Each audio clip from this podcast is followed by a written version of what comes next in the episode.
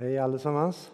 Jag heter Mats Tammik och eh, hoppas att ni har det bra allihopa. En underbar sommardag. Eh, jag ska läsa eh, dagens bibeltext från Lukas evangeliet kapitel 15. Och det är några verser, eh, så jag undrar om vi kan stå upp tillsammans. Det är verserna 11 till 32. Han sade, en man hade två söner. Den yngste sade till fadern, Far, ge mig den del av förmögenheten som ska bli min. Då skiftade fadern sin egendom mellan dem. Några dagar senare hade den yngste sonen sålt allt han ägde och gav sig iväg till ett främmande land. Och där slösade han bort sin förmögenhet på ett liv i utsvävningar. När han hade gjort det när han, när han hade gjort av med allt blev det svår hungersnöd i landet och han började lida nöd. Han gick och tog tjänst hos en välbärgad man i landet och denne skickade ut honom på sina ägor för att vakta svin. Han hade gärna velat äta sig mätt på fröskidorna som svinen åt, men ingen lät honom få något. Då kom han till besinning och tänkte hur många daglönare hos min far har inte mat i överflöd och här svälter jag ihjäl. Jag ger mig av hem till min far och säger till honom Far, jag har syndat mot himlen och mot dig. Jag är inte längre värd att kallas din son. Låt mig få gå som en av dina daglönare. och han gav sig av hem till sin far. Redan på långt håll fick fadern syn på honom. Han fylldes av medlidande och sprang emot honom och omfamnade honom och kysste honom. Sonen sade, Far, jag har syndat mot himlen och mot dig. Jag är inte längre värd att kallas din son. Men fadern sade till sina tjänare, Skynda er att ta fram min finaste dräkt och klä honom i den och sätt en ring på hans hand och skor på hans fötter och hämta gödkalven och slakta den så att vi får äta och hålla fest. Min son var död och lever igen. Han var förlorad och är återfunnen. Och festen började. Men den äldste sonen var ute på fältet. När han på väg hem närmade sig huset hörde han musik och dans. Han kallade på en av tjänarna och frågade vad som stod på. Tjänaren sade, din bror har kommit hem och din far har låtit slakta gödkalven därför att han har fått tillbaka honom välbehållen. Då blev han arg och ville inte gå in. Fadern kom ut och försökte tala honom till rätta, men han svarade Här har jag tjänat dig i alla dessa år och aldrig överträtt något av dina bud. Och mig har du inte ens gett en killing att fästa på med mina vänner. Men när han kommer hem, din son, som har levt upp din egendom tillsammans med horor, då slaktar du gödkalven. Fadern sade till honom, mitt barn, du är alltid hos mig och allt mitt är ditt. Men nu måste vi hålla fest och vara glada, för din bror var död och lever igen. Han var förlorad och är återfunnen. Förlorad återfunnen är temat och vi hör texten läsas ifrån Lukas evangeliet, det femtonde kapitlet. För eh, ganska många år sedan så skulle jag och min fru Anna-Lena och vår då tvåårige son åka till USA på en ett års studier. Ta hand om varandra nu, var rädda om varandra var uppmaningarna vi fick när vi åkte. Tappa inte bort varandra för allt i världen. Eh, och det var ju på den tiden innan ens eh, mobiltelefoner var uppfunna och sådana saker. Och vad händer på Kennedy Airport? Jo, vi tappar bort varandra. Och det ska jag inte gå in på hur det gick till, men det gjorde vi i alla fall och hamnade på varsitt vad ska vi säga, bolag som fanns där. Det ligger i, stor, i en stor eh, Cirkel, alla de här olika flygbolagen och vi hamnade på varsitt ställe. Och jag trodde jag var rätt och Anna-Lena trodde att hon var rätt. Och eh, jag anmälde ganska så snart, eller ja, efter ett tag i alla fall, att jag hade tappat bort min fru. Och jag sa min första mening på engelska, som jag hade säkert lärt mig i någon film av något slag som jag hade sett. Help, I have lost my wife.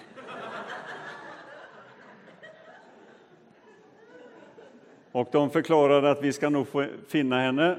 Vi kan ropa ut på alla de här bolagen efter hennes namn och det gjorde de. Det var bara det att hon stod utanför och väntade på att jag skulle komma, som aldrig dök upp. Och där satt vi på var sitt ställe, långt ifrån varandra och visste inte om varandra.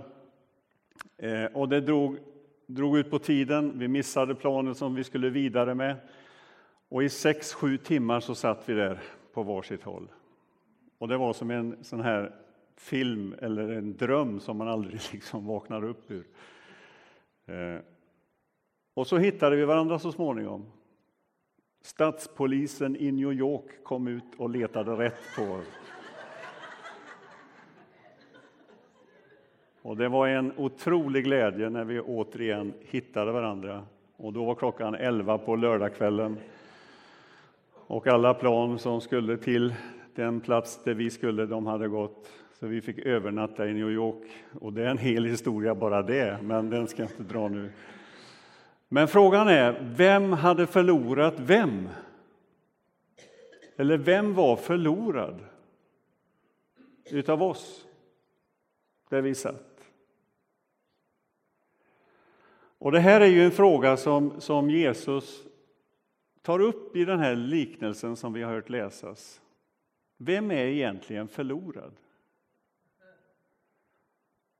Därför att vi trodde ju att vi var rätt båda två på varsitt håll. Det var den andra som var förlorad, inte jag. Jag var rätt. Och på andra hållet var det precis samma tänkesätt. Den här liknelsen är ju den mest kända liknelsen av Jesus. Vi har läst den många gånger, vi känner till den. Den finns återberättad och den, den är känd inte bara i, i kristna sammanhang, det finns också berättelser liknande i andra kulturer och i andra sammanhang också om den här. Den, den är unik på många sätt. Eh, jag har berättat den i många eh, olika sammanhang eh, och bland annat i ett sammanhang en gång när vi, när vi mötte muslimer och hade en, en, en samling där vi berättade om vår tro till varandra. Och då tog jag den liknelsen, den här liknelsen som vi har läst och berättade den.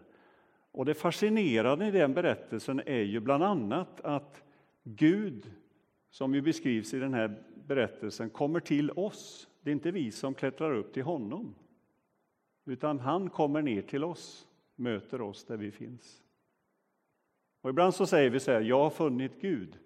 Och det, vi förstår vad vi menar, men det är inte det som är sanningen egentligen, utan det är Gud som har funnit oss. Gud finner oss. Och vi skulle aldrig finna honom om inte han hade sökt oss först. Sen finns det också, när vi läser den här berättelsen, och den heter ju liknelsen om den förlorade sonen. Det står så som rubrik i den här texten vi har läst. Men det är ju egentligen inte det som är poängen i berättelsen, även om det finns många poänger, utan det finns ju en äldre son också, den hemmavarande sonen. Och det är säkert så att det, det, det är den som står i centrum i den här berättelsen. Ytterligare en väldigt tydlig tyngdpunkt i den här berättelsen är ju Fadern. Eh, och det är egentligen det som Jesus vill berätta. Hur är Gud? Och om, för att få, få, få reda på varför Jesus ger den här liknelsen tillsammans med de här två andra liknelserna om det förlorade fåret och den borttappade penningen så måste vi gå tillbaka till de första verserna i det femtonde kapitlet. Och det finns ett uttryck där som jag ska be att vår tekniker lägger upp. Och det är ju det här uttrycket, den mannen umgås med syndare och äter med dem. Det var alltså en, en anklagelse mot Jesus.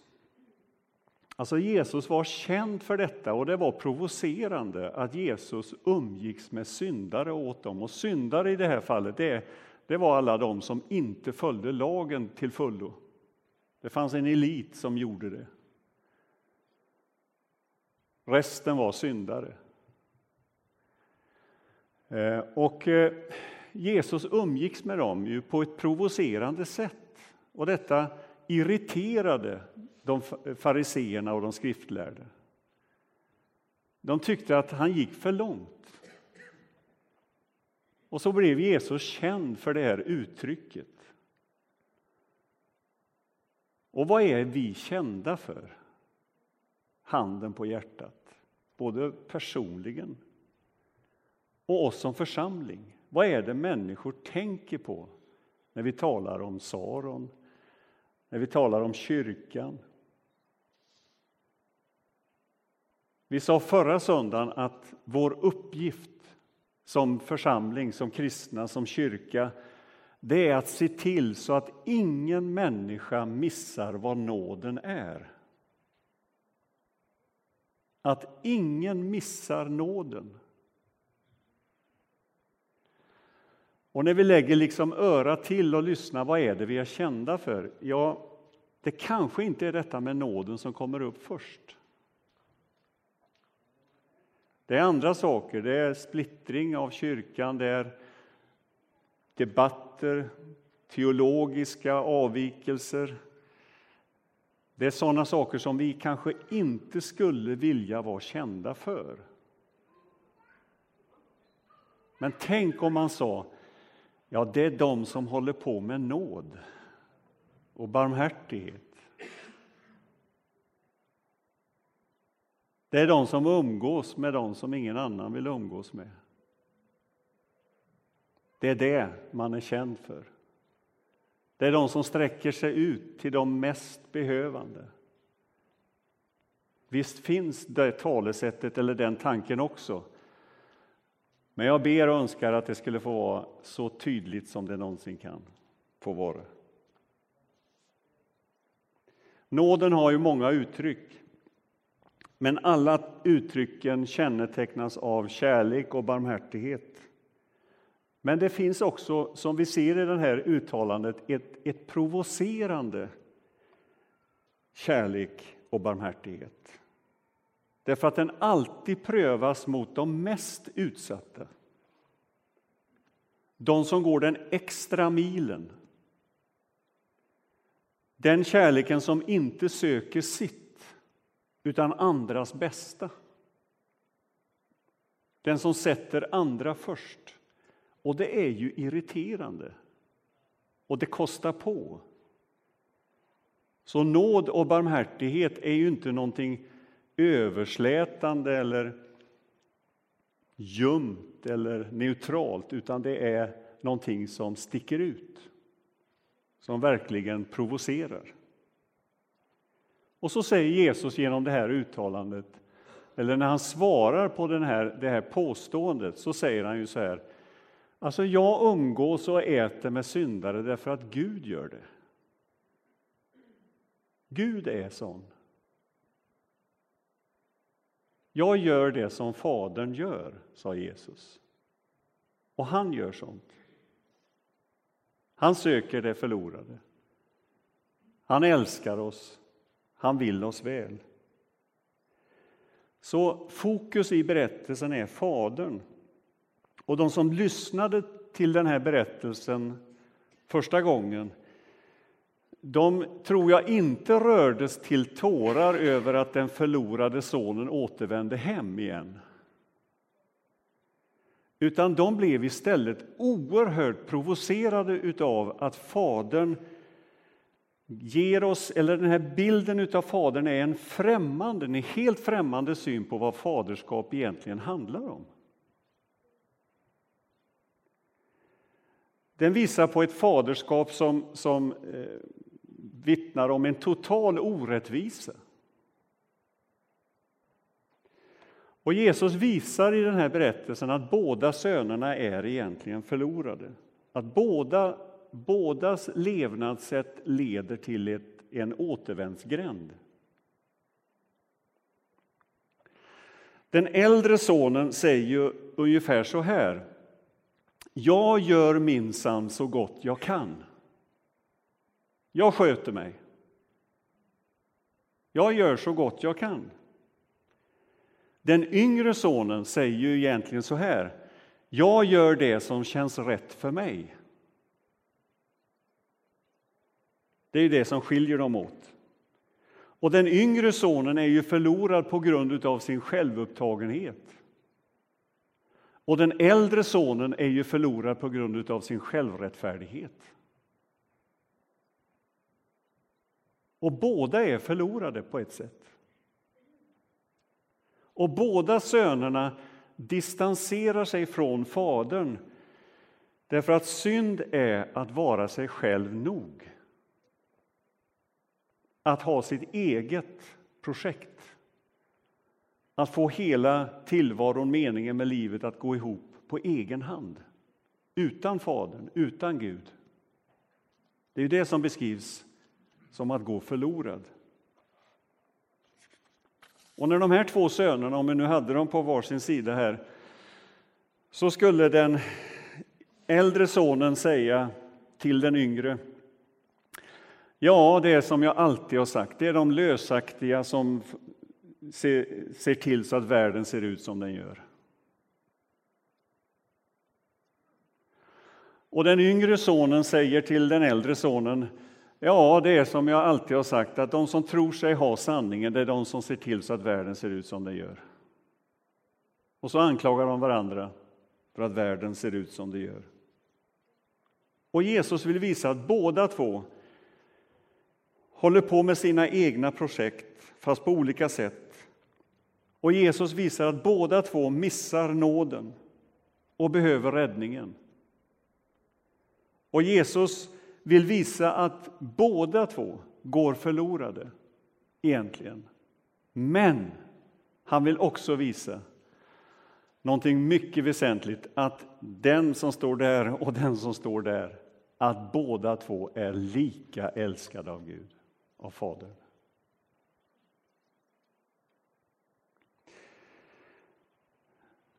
Låt mig få lyfta fram tre bilder. Det här är ju olika scener i den här liknelsen som man kan vrida och vända på. Många bilder och associationer, många poänger. Men låt mig lyfta fram tre. Och den första tar jag utgångspunkt i det här uttrycket Då skiftade Fadern sin egendom mellan dem. Alltså, i det uttrycket ligger ju en, en tanke eller en, en, vad ska vi säga, en, en hög värdering hos Gud att din vilja är, är så viktig. Alltså man kan tycka att Fadern var slapphänt. Att han inte bryr sig egentligen. Men vad han gör det är att han respekterar den fria viljan hos oss. Och det är ju ganska provocerande i den här liknelsen att Jesus verkar inte, eller Fadern verkar inte bry sig om sonens begäran.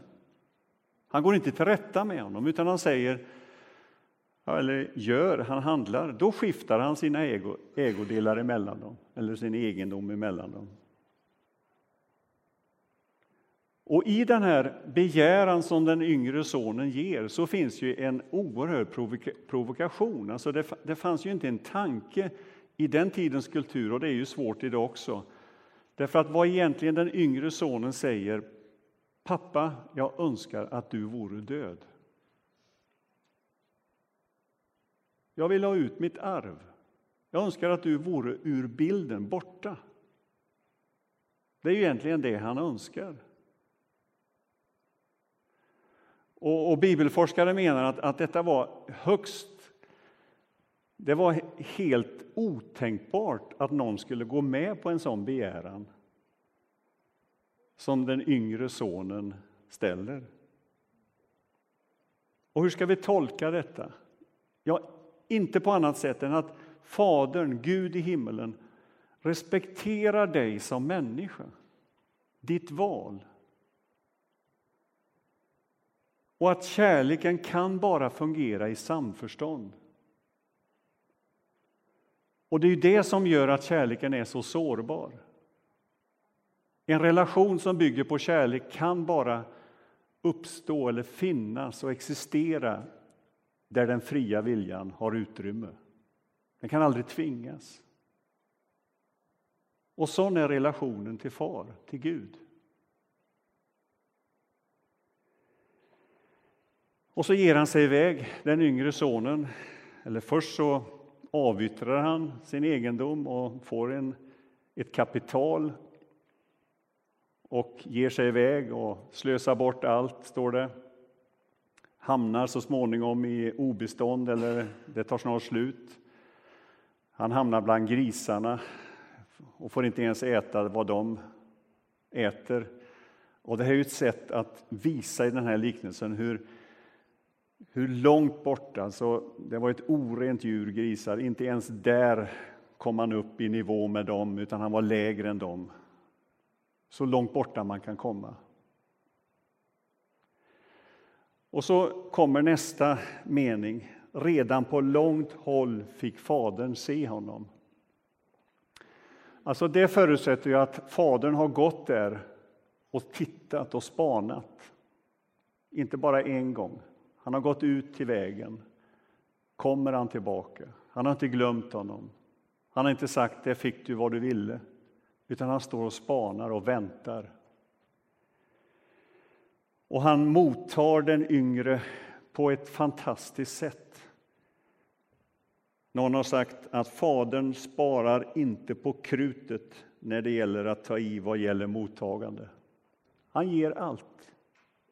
Han springer honom till mötes. Och Det här är också en bild av att så här gör man inte. En, en, en man i den ställningen som Fadern hade springer inte, för vad händer då när han ska springa? Jo, han måste dra upp manteln över knäna och att visa knäna, det var generande. Så gör man inte. Och att springa gjorde man inte heller. Jogging var inte uppfunnet på den tiden. Utan man går lugnt och värdigt. Men här blottar sig på något sätt Fadern helt och fullt ut. Sonen har tänkt ut en bekännelse och den avbryts av Fadern som ropar över axeln på honom.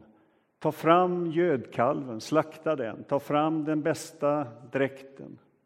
Och vilken var den bästa dräkten? Jo, det var ju Faderns dräkt. Han får hans mantel, den bästa han hade, den bästa kostymen. Och det är en bild på att säga att när vi kommer till Gud hur usla vi än har varit och är så får vi ta på oss Guds kläder. Guds rättfärdighet, Guds klädnad. Vilken fantastisk bild! Han tar fram det allra bästa, ring och skor, mat, allt. Så tar han emot honom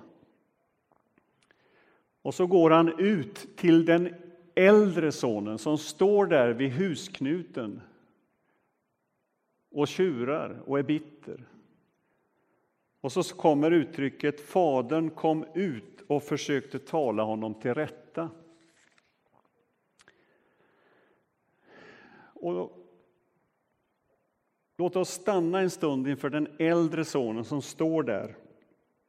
Och jag måste nog erkänna att att när jag läser den här berättelsen så, så står jag närmare honom än den yngre sonen. Alltså, jag hör inte till de marginaliserade, de utstötta, de missanpassade. Och för övrigt så måste jag handen på hjärtat säga att jag tycker att min yngre bror har betett sig väldigt illa. Alltså begäran om arvet, det går ju över alla gränser. hans uttänkta plan. Det kunde ju vem som helst räkna ut att han tänkte slösa bort allt han hade. Och så till råga på allt, faderns eller min fars flathet. Någon ordning får det väl vara.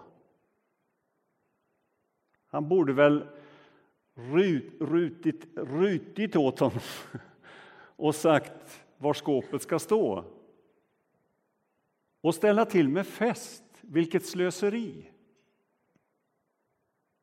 Kan det vara så att min far visar upp vissa åldersförändringar? Så tänkte nog den äldre sonen.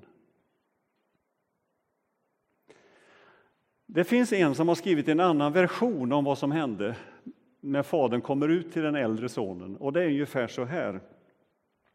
Som tack för att du har arbetat och slitit här på gården under många år så har jag låtit slakta den gödda kalven. Som tack för att du troget dag efter dag har ställt upp så ska du få en ring och du ska få nya skor. Men så står det inte. Utan fadern går till honom och jag ser framför mig hur han liksom lägger armen om den äldre sonen. Och så säger han allt mitt är ditt.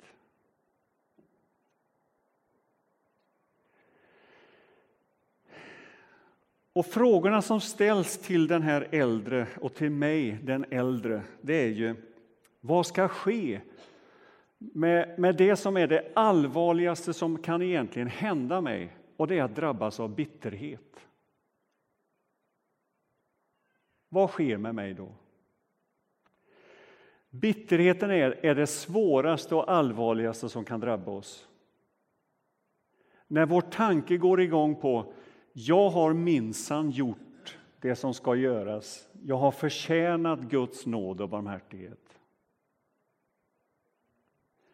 Och så kommer bitterheten in och den blockerar den här insikten och upplevelsen av att livet är ju en gåva från Gud. För bitterheten säger mig att jag inte får det jag förtjänar. Och den tar sig uttryck i det som är den allvarligaste förbannelse som kan drabba oss och det är jämförelsens förbannelse. Varför går det så bra för den som inte lever som han borde? Och varför drabbas jag som har skött mig så bra?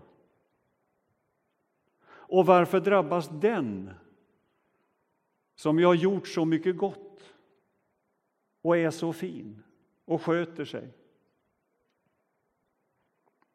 Och någonstans i det här med bitterheten så sker också någonting märkligt. Nämligen ett, en uppdelning mellan mitt och ditt.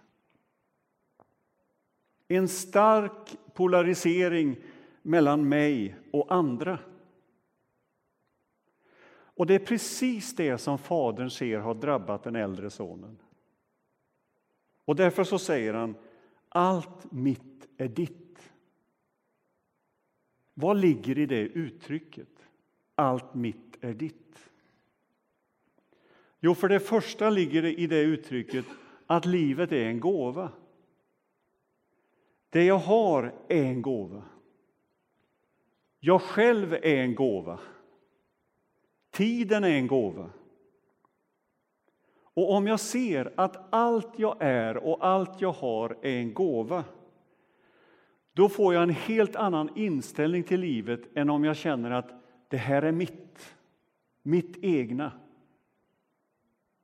Därför att en, en gåva, den känner man att den behöver jag inte liksom krampaktigt hålla kvar. Och jag tänker mig så här att om livet är en gåva, då ser min, min, mina händer ut så här. Då ser jag att jag har fått allt ifrån Gud. Och med öppna händer vill jag föra det vidare till andra. Men om livet ser ut som att det inte är en gåva, då ser händerna ut så här.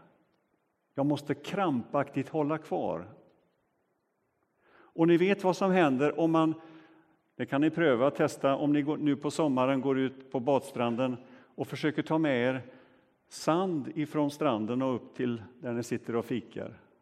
Om ni tar det så här så får man med sig mycket mer, men om man tar det så här då rinner det ur händerna på en. Och så är livet också. Livet tas emot och livet ges vidare. Det jag har fått är en gåva och jag vill ge det vidare. Jag har fått välsignelse och jag ger välsignelsen vidare. Och det är det som är församlingens stora honnörsord.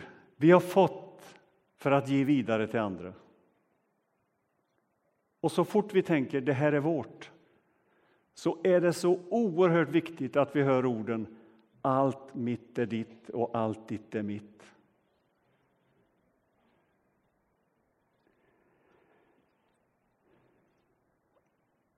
Allt är en gåva. Och det andra som ligger i det uttrycket är ju att Gud har välsignat oss med all den himmelska världens andliga välsignelse som Paulus skriver. Han har välsignat mig, men han har också välsignat min bror. Så min bror har också allt som är hans, precis som jag har det. Och det finns inget vi och dem, utan allt är vårt. Det finns en delaktighet, det finns en enhet. Det finns kroppstänkandet. Det är inte vi och dem, utan det är vi tillsammans. Det finns inget jag och de andra, utan allt är vårt gemensamma. Det betyder inte att vi som personligheter och personer suddas ut. Tvärtom. Det är just din plats i kroppen som är nödvändig för att enheten ska bli manifesterad. Och vad gör fadern till den äldre sonen som står där i sin bitterhet, i sin kritik mot, mot, mot både fadern, mot hans handlingssätt, mot livet och dess orättvisor? Jo, han går ut och så lägger han armen om och så säger han kom in, allt mitt är ditt. Kom in. Lämna din utsatthet. Lämna din bitterhet. Kom in och var glad. Och då ser vi det sista uttrycket. Men nu måste vi hålla fest och vara glada, för din bror var död och lever igen. Alltså, Fadern ser framåt. Natten mot den 8 mars i år så försvann det här malaysiska planet över Indiska oceanen. Vi har läst om det, vi har Eh, följt den här intensiva spaningarna som har varit efter att hitta det här planet. Det fanns 239 passagerare ombord. Och det är ju ett mysterium, hela det här försvinnandet. Eh, och det finns en en sån här, eh, vad ska vi säga, en sak som är viktig att finna och det är den svarta lådan. Att hitta den ger svar på frågan varför, vad hände? Alltså det som ledde fram till att planet försvann. Och jag har tänkt på det här. Det, det är naturligtvis väldigt viktigt att få reda på vad, vad, vad har hänt? Och, och, ibland så ställer vi den, eller ofta ställer vi den frågan om varför drabbades jag? Varför blev det som det blev? Och vi ser tillbaka på det som ligger bakom, försöker få liksom pusselbitarna att gå ihop. När vi läser den här liknelsen så slås jag av hur Gud, Fadern, hela tiden ser framåt. Alltså det finns inte en, en uns utav varför gjorde du så här? Vad tänkte du på? Utan slakta kalven, ta fram kläderna, kom in, Han ser framåt. Och jag tänker på second hand här inne, som ju är en briljant idé. Att få eh, en liten sak en ny chans. Och det var ju inte vi som kom på det här med second hand, det var ju Gud som kom på det för länge sedan. Därför att han ger oss alltid en ny chans. Han skapar någonting nytt. Och han säger, se jag vill ge dig en framtid och ett hopp. Jag vill göra någonting nytt i ditt liv. Vad som än har skett, det lägger vi bakom oss och nu går vi framåt.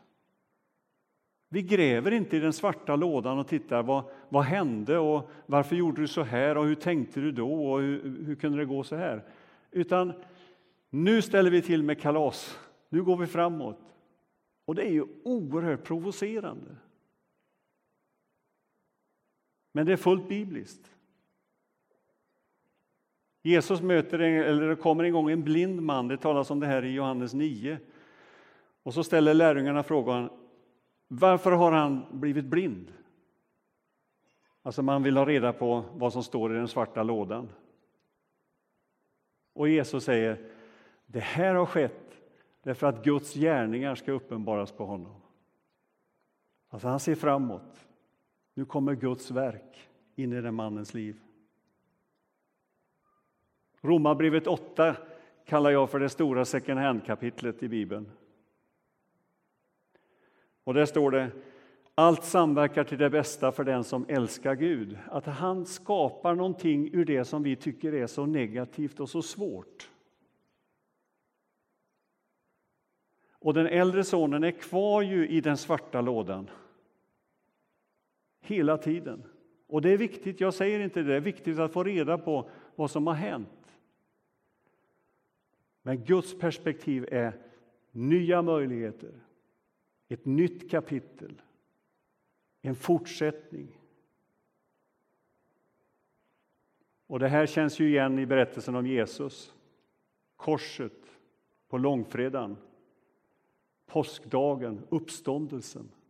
Hur det mest mörka och negativa kan vända till någonting nytt och ljust. Och på engelska heter ju långfredag för Good, Good Friday, den goda fredagen.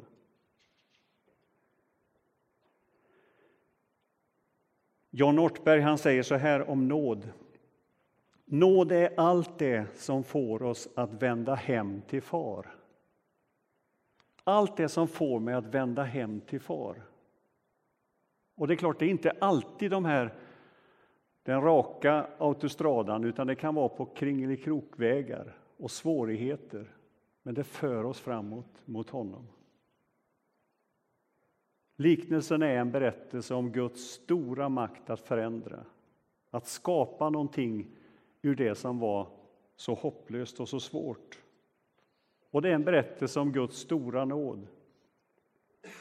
Och till sist, hur slutar berättelsen? Vad händer?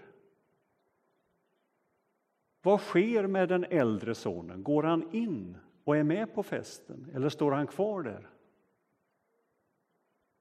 Ja, vi får inget svar på det.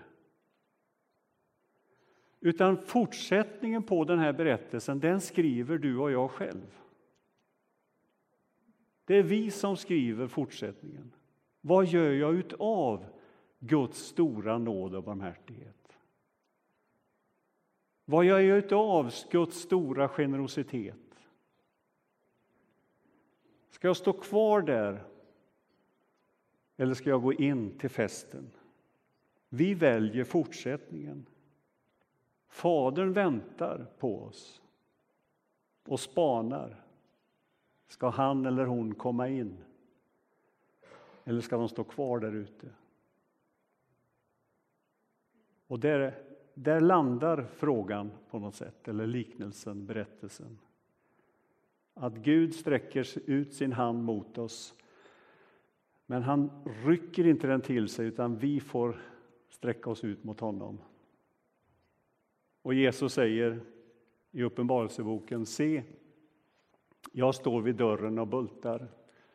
Om någon lyssnar till min röst och öppnar dörren så ska jag gå in till honom och äta med honom och han med mig. Och handtaget sitter på insidan. Det är vi som öppnar för att ta emot vad han har att ge. Amen. Tack Gud att du står vid vår sida, lägger armen om oss. Att du vet vad vi tänker och känner, var vi finns och vad vi behöver. Tack att du tar emot oss som vi är. Och att du, Herre, ger oss en ny framtid, ett nytt hopp, en ny tillvaro. Tack att du, Herre, skapar någonting ur det som ingenting är. Att du kan förändra det mest hopplösa till hopp och framtid. Tack att vi får komma till dig. Amen.